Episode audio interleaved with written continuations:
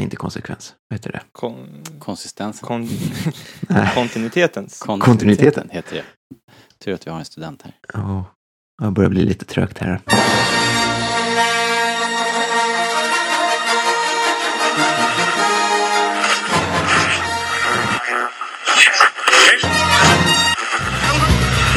Det här är Rebellradion. Vi pratar allting Star Wars. Star Wars-pratradio när det är som bäst. Välkomna!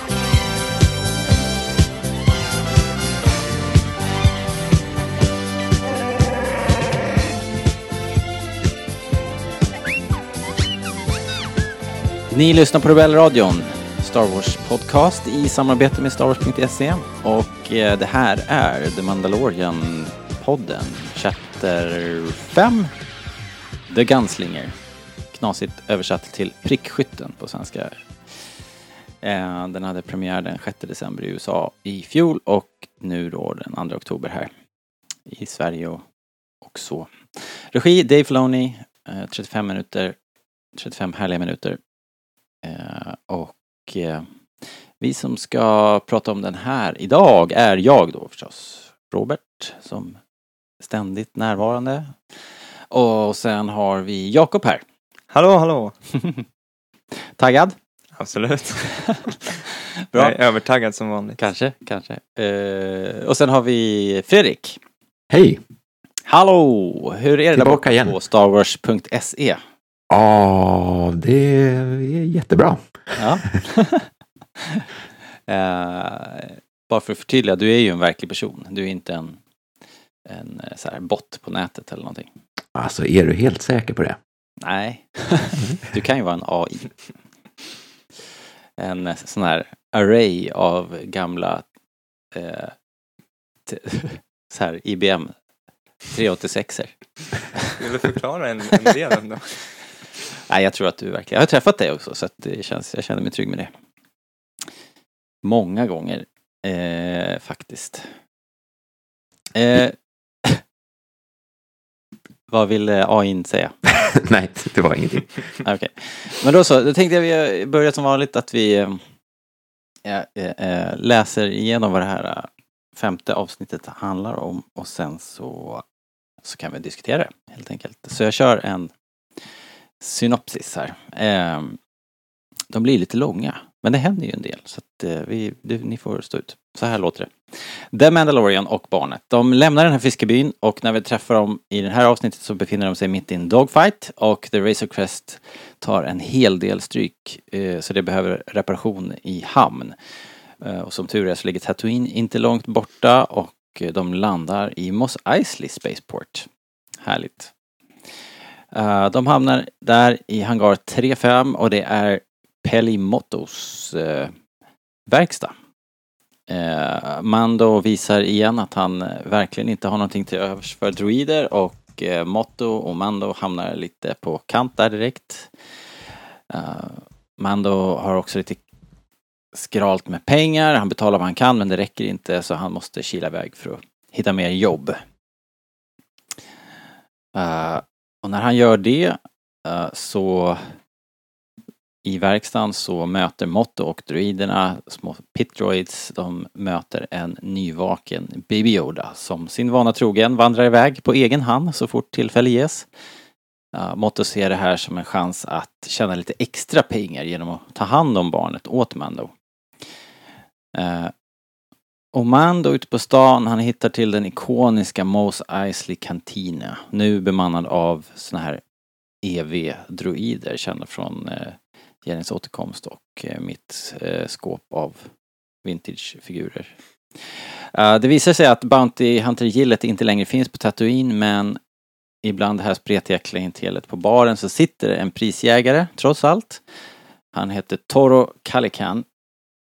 Calican försöker få Mando att hjälpa honom att fånga en viss Fennec Shand, en beryktad lönnmördare. Mando är först inte intresserad men förtjänt är en farlig typ och Mando tror inte att Calican har en chans att ta henne. Calican kryper till korset och erkänner att han är helt grön och behöver hjälp. Det är hans första jobb och fixar han inte det så blir han inte liksom fullvärdig gillemedlem. Mando tar den här chansen till ett rejält eh, cashbyte och eh, de säger att de ska ses utanför hangar 3-5 då. När Mando återvänder till skeppet i verkstaden så upptäcker han ju att barnet är borta. Fläppt. Han har slarvat bort det igen. Pelimoto och barnet sover på kontoret och när Mando väcker dem så, så får han en uppläxning. Du har mycket att lära om att ta hand om ett barn, hojtar hon då och vi kan ju bara hålla med faktiskt. Mando och Calican eh, ger sig dock av. Motto och barnet vinkar av dem och stannar i Mos Eisley. De här båda prisjägarna bränner iväg på varsin fräsare ut i dynhavet för att hitta Fennec och efter en stunds resa så stöter de på Tusken Raiders. Mando förstår sig på Tusken Raiders teckenspråk och förhandlar passage genom deras territorium och de far vidare. De stöter på en Duback med eh, en fallen ryttare och Mando anar att det är en fälla. Och mycket riktigt, Fennec Shand ligger i bakhåll och Mando överlever bara tack vare Beskar-pansaret som han har. De beslutar sig för att anfalla i skydd av mörkret. Sagt och gjort så anfaller de på sina fräsare i skydd av, i skydd av såna här nödbloss som de skjuter iväg och bländar den här prickskytten. Men Mando blir trots det skjuten och kraschar sin speeder, uh, vilket ger uh, den här andra prisjägaren, Toro Calican, tillräckligt med tid för att liksom smita runt klippan och eh, där Shand hade förskansat sig och eh, men hon är ju inte fångad än. Hon övermannar Calican. En brottningsmatch följer på där och vore det inte för Mando som samlat ihop sig och hunnit fram så hade Fennec gjort slut på Calican helt enkelt. Men Fennec Shand infångad levande. Shand har inte sett en Mandalorian på evighet säger hon, men hon har hört att en Mandalorian skjutit sig igenom halva Bounty-gillet på Nevarro och verkar ana att det här är samma person som står framför henne nu. Hur som helst, Fennec är fånge och nu måste de lista ut hur de ska ta sig tillbaks på en enda speeder som bara tar två personer. Mando ger sig av för att hitta Dewback-djuret, eller daggryggen som de har översatt det här. Ehm, den som de såg tidigare då. Kalle kan bli kvar att vakta Shand. Den här smarta Fennec Shand börjar då genast manipulera den här gröngölingen och när morgonen kommer så har hon snackat honom eh, liksom så ur balans att han är på gång att släppa henne och istället fånga in Mando som betingar ett betydligt större pris. Bara hans rustning är ju värd en förmögenhet. Mando och barnet är ju det verkliga klippet liksom. Oturligt för Chand då att Calican är så girig och skrupelfri att han inte vill dela med sig med Chand. Han är lite rädd för henne också så han skjuter henne där på plats. Och återvänder till eh, Mos Eisley. Så när Mo- Mando kommer tillbaks så hittar han Chand död på bar- marken där och har inte så mycket annat att göra än att rida tillbaks mot Mos Eisley. Och där har ju såklart Tor och Calican hunnit först, har barnet och den här mekanikern Pelimoto som sina fångar. Calican har räknat ut att han kommer att tjäna förmögenhet på Mando och barnet och dessutom välkomnas in i Bounty-gillet med öppna armar när han fångat in den här förrädaren och mördaren då. Han ska bli en legend, tänker han sig. Eh, Mando överlistar honom såklart med ett sånt här nödblås och så är han snabbare med blastern och skjuter honom till döds. Äventyret är över för den här veckan. Mando och barnet drar vidare. En mystisk person ses hitta Fennec Shants kropp i öknen. Vem kan det vara? Hmm. The End. I have never met a Mandalorian.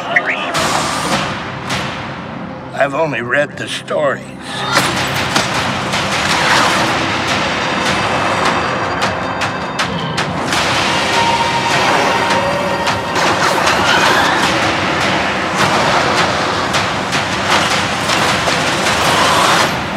Your name will be legendary.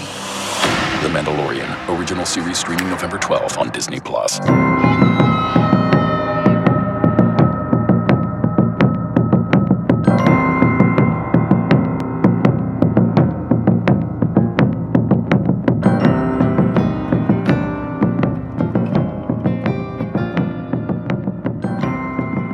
Alright hörni. det händer en del ändå. I det här avsnittet. Det är ganska mycket faktiskt. Jag vet första gången jag såg det så tänkte jag att det var väldigt, ganska slow och, och det är ju ändå okomplicerat liksom. Men nog sjuttsingen, när man, när man skriver ihop den här sammanfattningen så är det ganska mycket som händer. Um, Jakob, vad tyckte du, vad var dina favorit uh, grejer i det här avsnittet? Mm, ja, vad, jag tyckte liksom när jag såg det att eh, det, det var bättre än förra veckans avsnitt. Bara så här spontant. Mhm. Det var typ bland det första jag tänkte. Sen gillade jag också Jag gillade att vi fick komma till Tatooine. Mm. För det känns som att han ska vara där på något sätt. Ehm, vissa, jag vet inte. Vissa, Linus, eh, tycker att- kanske att det är fan, trött fanservice men jag håller inte med. Eh, jag älskar det där. Eh, särskilt när Mando kommer in i baren och sen så pratar han med den där roboten och så säger han Hej droid. Jag vet, vad tycker du är roligt när han säger det? Oklart varför egentligen. Och sen är det bara, jag tycker fotot är fantastiskt snyggt i den här i det, hela det här avsnittet faktiskt, måste jag säga. Mm. Så det var väl mina initiala. Ja. det- det- Fredrik då, vad tyckte du direkt sådär, första intrycket? eh, det Något, något särskilt som du, som du eh, reagerar på eller hänger upp dig på eller bara gillar lite extra? Jo, men jag vill ändå kalla det här eh, Tatooine och Mos Eisley för fanservice. Men jag tycker att det är fanservice på ett bra sätt. Det är väldigt trevligt att komma tillbaks och, och, och se det eh, eh, igen faktiskt. Ja, så- ett litet för- nytt ljus också. Det känns ju inte som att det är Precis. liksom direkt kopierat från vad vi har sett tidigare. Nej, för det har hänt grejer. Vi ser ju de här äh, imperiehjälmarna på pikar och, och sådär. Så det verkar ju inte som att imperiet har gjort en eh, frivillig taktiskt återtåg från härifrån utan det har ju varit någon sorts våldsamt uppror. De är utkastade härifrån och sen så är det ju Fast- nytt, nya ägare i baren och sådär. Det är en robot som hänger i baren. nu. Ja, det, ja, det är roligt. Jag funderar på det där med, med Imperiet, för hur mycket närvaro har de egentligen haft på Tatooine? Ja, det var ju patruller där i alla fall som gick omkring när, när vi senast var där va? Men var inte det bara för att leta efter eh, C3PO och The R2? Droids. Jag vet inte. Jag att det de känns ju inte som, som eh. Men i slutet på episod 6 så firar de ju ändå att kriget är slut liksom. Så de firar ju som att någon form av förtryck är över på Tatooine i alla fall. De kanske aldrig lämnade det efter händelserna där i Episod 4. För liksom i slutet på episod 6 ser man ju alla som firar. Så Jo, men Tatooine- samtidigt så beskriver de ju alltid Tatooine som en sån här uh, backwater planet. Eh, liksom längst bort från eh, Mm. centrum av universum, typ. Ja, The ass end men of man kan ju space. tänka sig att de hade kvar en liten garnison där i Mos Eisley då som, som fick ett, eh, ett olyckligt slut eh, tydligen. Ehm, Och så måste jag säga en sak som jag verkligen gillar. Ja. Eh, vad heter hon? P- Eh, Pellimotto. mm. Eh, hon har så här härligt 80-tals permanentat hår. ja, det är helt bisarrt. Det är en sån kul frisyr. Och när man tittar på hennes eh, IMDB-sida så ser hon ju verkligen helt annorlunda ut. Nej, man känner inte igen henne alls. Nej, det är verkligen Det är verkligen som någonting de har tagit ur så här utklädningsskåpet. Väldigt roligt. Eh, ja, men jag, jag har såklart eh, ungefär samma som, som ni. Jag fastnar ju för samma saker. Jag tycker att eh, jag tycker att hon hon, hon är rolig, eh, skinn på näsan där och, och eh, har ju ett litet lever ihop med de här tre eh, som också var lite kul att se igen tyckte jag. Eh, och så reflekterar man ju ändå över hur stort Mos Eisley är. Det är en rätt stor stad alltså. Eh, och sen så älskar jag verkligen den här trippen ut i öknen och när de träffar på Sand People och, eh, och de bara dyker upp där ur ingenstans som att de bara materialiserar sig upp ur sanden. Och, och, så, och så kommer nästa fantastiska överraskning är ju att Mando kan det här teckenspråket. Så de börjar tjattra där på, på teckenspråk. Jag tycker det är så otroligt charmigt. Och någonstans i bakhuvudet så har jag att jag har sett det här någonstans. Så det måste ju vara... Antagligen har man sett det liksom i, i gamla westernfilmer eller i tv-serier eller någonting förut. Att, för att det här är ju en grej som, som så här... äh, som amerikanska indianer har kom, kommunicerat på riktigt ju. Eh, jag var tvungen att googla och jag hittade ett lexikon med, med så här äh, native american äh, sign language. Det var över 400 tecken. Så jag bläddrade igenom det. Jag kunde inte översätta det här som de sa i, i, i avsnittet dock. Där ser man.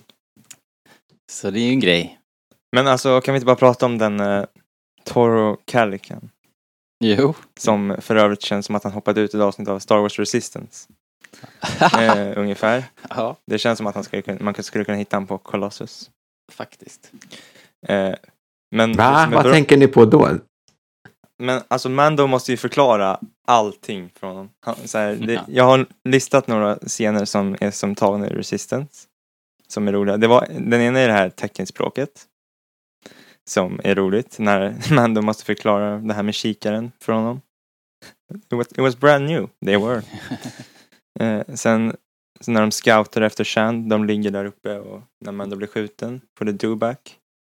Känns också lite resistance-aktigt. eh, sen, av, sen eh, när Mando avbryter Calacan medan han står och skryter in, mitt i natten där. Eh, och sen Mando och Calacan går igenom eh, sin plan för när de ska fånga Shand. Direkt efter det. Och efter, innan, precis innan Mando blir skjuten där. Och eh, Mando beskriver planen och så bara, ja vi har en a chance. Och Calacan typ lyfter ett ögonbryn ungefär. De är, han, det, det är ju roligt att du säger det, för jag håller med, för han, eh, Kalkan är ju så oerhört eh, grön. Och eh, jag har, jag har lite svårt för honom, men antingen är det ju, jag kan inte bestämma mig om han är dåligt castad eller genialiskt castad, Like, för han är, han är ju så oerhört, han är ju så töntig. Ja, men grejen är ju det att han försöker spela så himla cool hela tiden. Ja. Eh, men han är supertönt liksom. Ja. Jag tycker hans intro är ganska Han har bra. till och med sand i mustaschen liksom. Han ligger det är ju, va, fan, jag tycker hans intro är ganska coolt ändå. I baren där. I baren tycker jag är, då tycker jag han är bra. Men alltså jag tycker hela, jag tycker inte det här är dåligt. Det här med att det känns som att han hoppat ur resistance, utan tvärtom. För det får ju Mando att framstå som jättecool istället. Ja. Jo, Så det, det, är funkar det som ju är bra, liksom. för det blir, det, det utvecklar lite Mandos karaktär också, för man får se sidor av Mando som vi inte sett innan. Typ det här med att han kan teckenspråket och att han är lite, alltså att han är ju, han är ju smart på ett annat sätt. Liksom. Ja, Innan har han bara varit verkligen. lite så här brute force gubbe men han, är, han har lite quill-aktiga drag också. lite skills. Ja, precis. Han snackar ju Wookie också. Fast, nej, han snackar Java. Men det- han låter som en. Wookiee. Så var det. eh, ja, precis. Eh, de här Tusken Raiders också. Ett litet fun fact var ju att när, när de tittar genom kikaren och ser den här äh, Bantan och Wookin. Det är två Bantas och en Tusken var nere på nedanför dem där. Och det, det är eh, det är filmat 1976 Mhm. och uppstädat och inklippt här. Så det är liksom taget från de, det de gjorde i Tunisien 1976. Det tycker jag var lite kul. Men det är inte samma så- klipp som Luke ser. Oklart om det är samma För- eller om det är ett outtake liksom. Mm, det är fantastiska bilder också när de kommer in till Mos Eisley. När Razor Crest flyger in mot Tatooine. Jag Mm. undrar om det inte är ta- exakt samma bild som när Ben och Mhm. Luke kommer. Det känns Alltså- verkligen likadant. Det ser ju exakt likadant ut. Så antingen är det någon eh, som är jättebra på så här, vad heter det, köra, må, må, måla i. Att alltså de har använt samma... Eller så är det bara exakt samma bild och att den Inte är i omöjligt. f- 4K typ. Coolt. Ja, det är inte omöjligt att de har använt samma... Eh, alltså att det är en gammal Ralph McQuarrie Mm. eh, Jag tycker det ser ut som en sån glasmålning. Man skulle, det skulle inte förvåna mig. Men det har jag, jag har inte koll på. liksom. Eh, Ehm,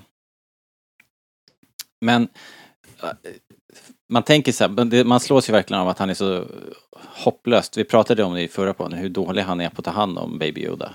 Mm. Han liksom stoppar ner Baby Yoda där i sin lilla, sitt lilla rum, eller sin, sin säng, sovande sig i och för sig. Men, och sen så går han bara därifrån liksom. Eh, Och, eh, och Baby Yoda börjar vandra iväg själv igen liksom.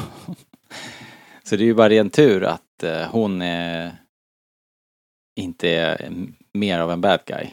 Utan faktiskt tar hand om, om barnet. Jag tycker det är lite kul för att liksom genom hela serien så känns det som att eh, alla karaktärer runt The Mandalorian bryr sig om Baby Yoda.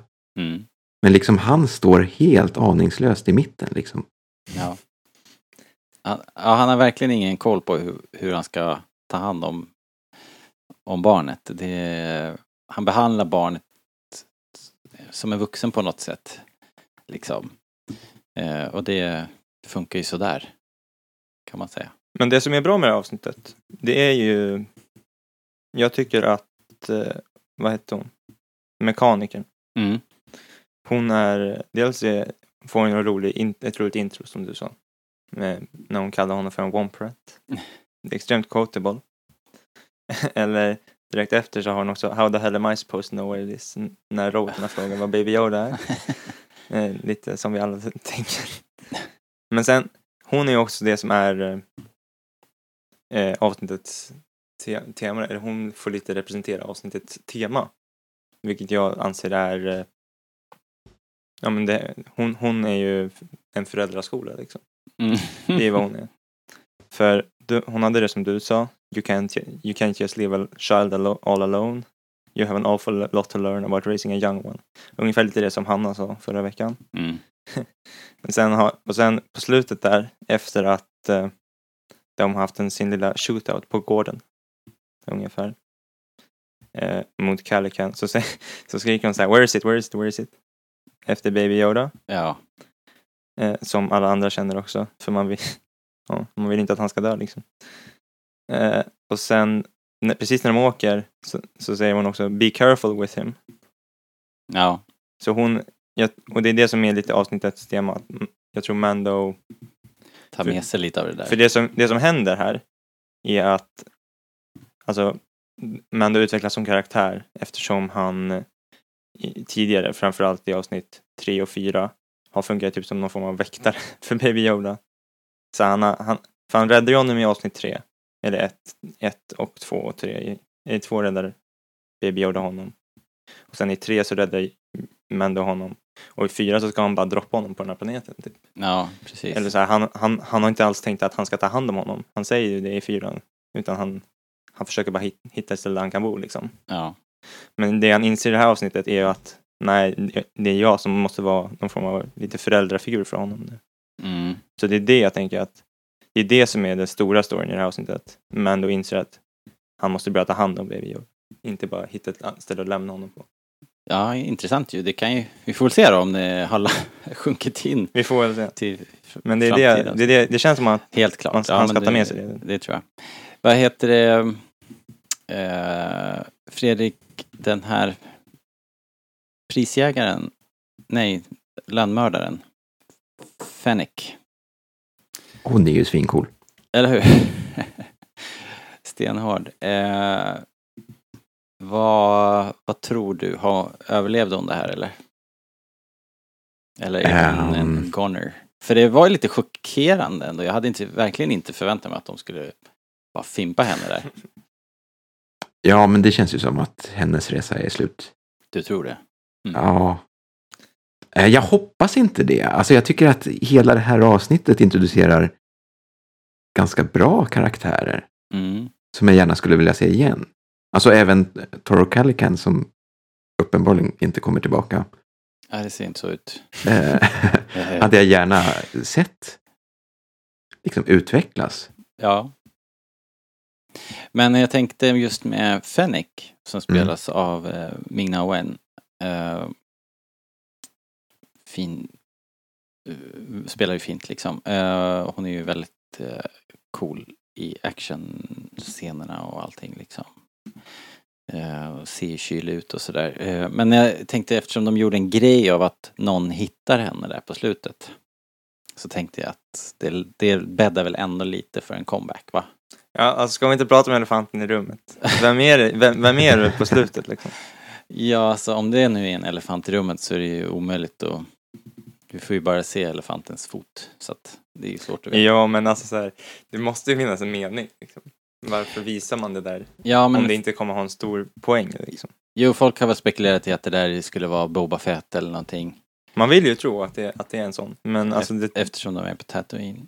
Eh, mm, är, nu ska vi se, när är det här i tidslinjen? Det är ju... typ fem år efter eh, Return of the Jedi. Ja, okej. Ja, Boba Fett kan det ju vara. Han, han skulle ju eh, möjligen kunna, om han finns, finnas kvar på Tatooine. Men, Men, men jag tänker att det kanske inte är det vi ska ta med oss från den där scenen. Utan det kanske bara är att hon, någon hittar henne, att hon faktiskt lever. Jag tror det är, eh, jag tror det är? Ver- Werner, Werner, vad heter han? Werner Herzog. Vem vad heter hans karaktär? Eh, det vet man inte, han är bara klienten Han är bara the tror jag. client. Eh, så han har inget namn, men alltså han försvinner ju mystiskt i avsnitt tre, så jag tänker att han är ute och letar efter Baby Yoda. Aha. Nej, men han känner jag inte är en sån människa som rör mycket på sig. Nej, Men Grief Karga då? Det kanske är Grief Karga? det skulle det kunna vara, möjligen. För Eh, har man inte en sån här tracking-grej också? Jo, oh, tracking fobs fortsätter att förbrylla det här pågående dilemmat. Apropå, jag måste bara säga det. Han Toro Kalkan säger I followed this tracking fob here. Positional data suggests she's headed beyond the Dune Sea. eh, det är som, det är som att Den det är GPS liksom. ja, så att den, den kan ju... Vi var ju inne på här nu att, den, att det var ändå rätt kort eh, liksom range på den här. Men nu igen så känns det som att okej, det är inte kort, det är snarare medium range. Eller? Jag vet inte. Och dessutom så, han smashar den ju för att inte han vill ge den till Mando. Mm. Så på något kanske, sätt så har han kanske fått- räcker att man är på samma planet. Jo men han har ju också lyckats, han säger ju att han har memorerat informationen. Så det är ju mer, man kan ju få ut mer av den där då än den där blinkande lampan som blinkar lite mer om man pekar den åt rätt håll. Så Eh, han, han hade ju liksom, han hade ju eh, så här typ G-koordinater eller Han har typ exakta koordinater. Han visste ju, liksom. han hade ju memorerat vägen till henne. Ja, ja. Det är oförklarligt. Don't know. faktiskt. Jag, jag begär härmed ett lexikon som förklarar allt som har med tracking fobs att göra. Jag tänker på han, eh, Jag kommer inte kunna sova. jag tänker, jag tänker på mitt favorit prequel quote. This is outrageous. We recommend a to Ja, vi set." behöver en a commission. Faktiskt. Jag kräver en utredning. Ja, vi kräver en utredning. Jaha, eh, men hörni ni, det är ju ett charmigt eh, litet avsnitt.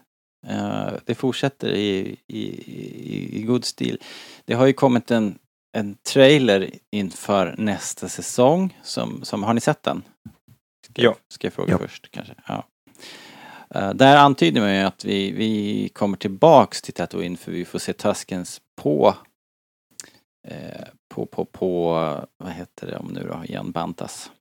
Så att, och det ser ut att vara nya Bantas dessutom. Vilket är ja, vansinnigt häftigt om det är så att de har klätt upp en elefant. Det är ju fantastiskt. Eh, men eh, Bara du blir glad, Robert. ja, det blir jag. Vem blir inte glad av Dewbacks? Eller ja, ja, Dewbacks också för den delen. Shit, vilket klipp det här när Mando sitter på sin Dewback. Fantastiskt. Åh. Så om Mando på en speeder var coolt, då var Mando på en doback ännu coolare. Så det är, Ja, det är ju-. Det är ju direkt, en direkt liten hommage till The Holiday Special. Eh, Det är många sådana där homages till Holiday Special i den här. Alltså. ja. Han rider ju något annat Hol- djur i Holiday Special men just det är någonting med själva eh, kompositionen i bilden som gör att man tänker på den Mm. serie, serie, lilla tecknade filmen. Eh, men vi måste väl eh, sammanfatta det här lite grann eller på något sätt eh, Men är det inte ett väldigt roligt avsnitt? Jo men jag det tycker det. Det är ett av de roligare Lite avsnitten. oklart tycker jag. varför egentligen, för det, det, det är ganska lågmält. Men jag tycker det har samma, jag tycker det har lite samma känsla som avsnitt två. Mm. Ja, ja men det... Efter, det förra avsnittet kändes ju, kändes ju mer story-tungt. Mm. Men så här, nu, nu ska vi pressa de här karaktärerna framåt i storyn, känns det lite som. Medan i det här avsnittet känns det mer som att det här är mer en vanlig dag på jobbet. Liksom. Fredrik, är det samma kameraman hela tiden? Eh, de är ju två stycken som alternerar. Okej. För Eh, men de har ju jobbat ihop jättelänge. Och ja, båda jobbade ju på Rogue One. Så att det är ju... okej. För man upplevde ju att det förra avsnittet i byn där, att det Ja. har en ganska markant annorlunda look. Men det kanske är för att det är inklämt, som Jakob säger, mellan de båda ökenavsnitten. Här. Eh, ja, jag vet inte. Ja, men det, det ser bara lite annorlunda ut, avsnitt Ja. fyra mot de fyra Ja, jag håller absolut med om. Ja. Men Men, eh, men du gillar det här, Jakob, i alla fall uppenbarligen. Fredrik då, vad, vad säger du? Är det här... ja, hur går, hur går Mando-kurvan? är, den, eh, är den på väg upp eller på väg ner? Trenden? Eh, nej, men jag känner faktiskt att... Eh, alltså, som ett lite så mer standalone avsnitt så känner jag att det här funkade betydligt mer än förra avsnittet. Mm. Eh, jag vill gärna se någonting liknande igen. Ja, det var lite det jag skulle sagt egentligen med, jag sidospårade mig själv med, med att vi kommer tillbaka till Tatooine och så här, att vi har fått en, en, en trailer för att eh, jag har varit inne på det i något annat avsnitt också, att man är ju kanske lite orolig för att serien kommer att skifta till, till en mer eh, storytung, liksom och bli lite mer som en, som en modernare tv-serie där, där liksom storyn är mer närvarande och att det liksom inte kommer att komma så många såna här små veckans skurkavsnitt om saker vad- som, men saker som vi som? kallas, vi kallar det ju för mellanavsnitt på något sätt alltihop men Nej, vad, vad menar du? Eller vad, vad vill du säga Jakob? serien är lite uppbyggd som, eh, kanske inte så konstigt eftersom det är en av kreatörerna, men det känns ju lite som att det är gjort som Star Wars The Clone Wars. Ja, För ibland så handlar det jättemycket om så här, Man, Mando och Baby Yodas story. mm. Och sen helt plötsligt så får vi ett avsnitt i öknen där Mando ska jaga ett ägg åt Javas. Mm. Eller något sånt, liksom. Och det, eller, det här avsnittet som också är lite mer fristående men ändå är kopplat till huvudstoryn. Mm. Bara lite olika karaktärer som dyker upp. Så jag tycker det är lite samma som Star Wars The Clone Wars. Om de kan knyta ihop det i, i slutet på den här säsongen. Så att alla de här, lite som de började göra i säsong 5 av Star Wars The Clone Wars, att de karaktärerna börjat möta och gå ihop med varandra. Liksom, Så Mm. alla olika arcs går ihop med varandra. Då tror jag det här Ja, men så, så länge det inte är en filler så har jag liksom inget problem med att det är lite fristående. Nej, precis. Man vill ju att... Men det kanske alltid kommer kännas som att det hänger ihop för att det, det, den röda tråden är ju barnet och Mandos resa liksom. Så då kommer ju de ju alltid hamna i situationer eh, med olika folk och olika problem som måste lösas. Så att det kanske får fortsätta så här. Jag hoppas ju det. Men man, det är ju väldigt så här, man hopp, vi hoppar ju inte mellan olika trådar. Det är ju inte som att vi eh, hoppar tillbaks och ser vad den här äh, klienten och läkaren har för sig nu, vad de schemar liksom. Utan vi är ju hela tiden med Mandalorian, Mm, alltid. det är sant. Så på så sätt är det ju en väldigt speciell och en väldigt liten tv-serie på något sätt. I, I sitt omfång. Mm, ja, exakt. Även om det ser fantastiskt ut måste man ju säga. Eh, tycker ni i fortsättningen att man ska börja med en sån här cold open